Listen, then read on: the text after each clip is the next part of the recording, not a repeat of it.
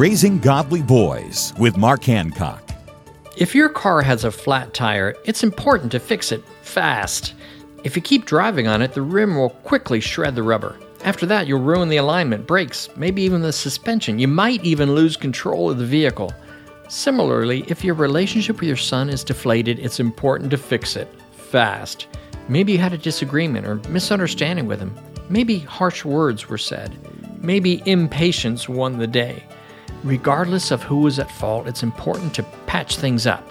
You don't want bitterness causing more serious problems down the road. A little bit of preventive maintenance goes a long way in helping you both go the distance. For information about a proven process that is helping boys race ahead in life, visit Trail Life USA or RaisingGodlyBoys.com. Find free resources to help you at raisinggodlyboys.com. RaisingGodlyBoys.com.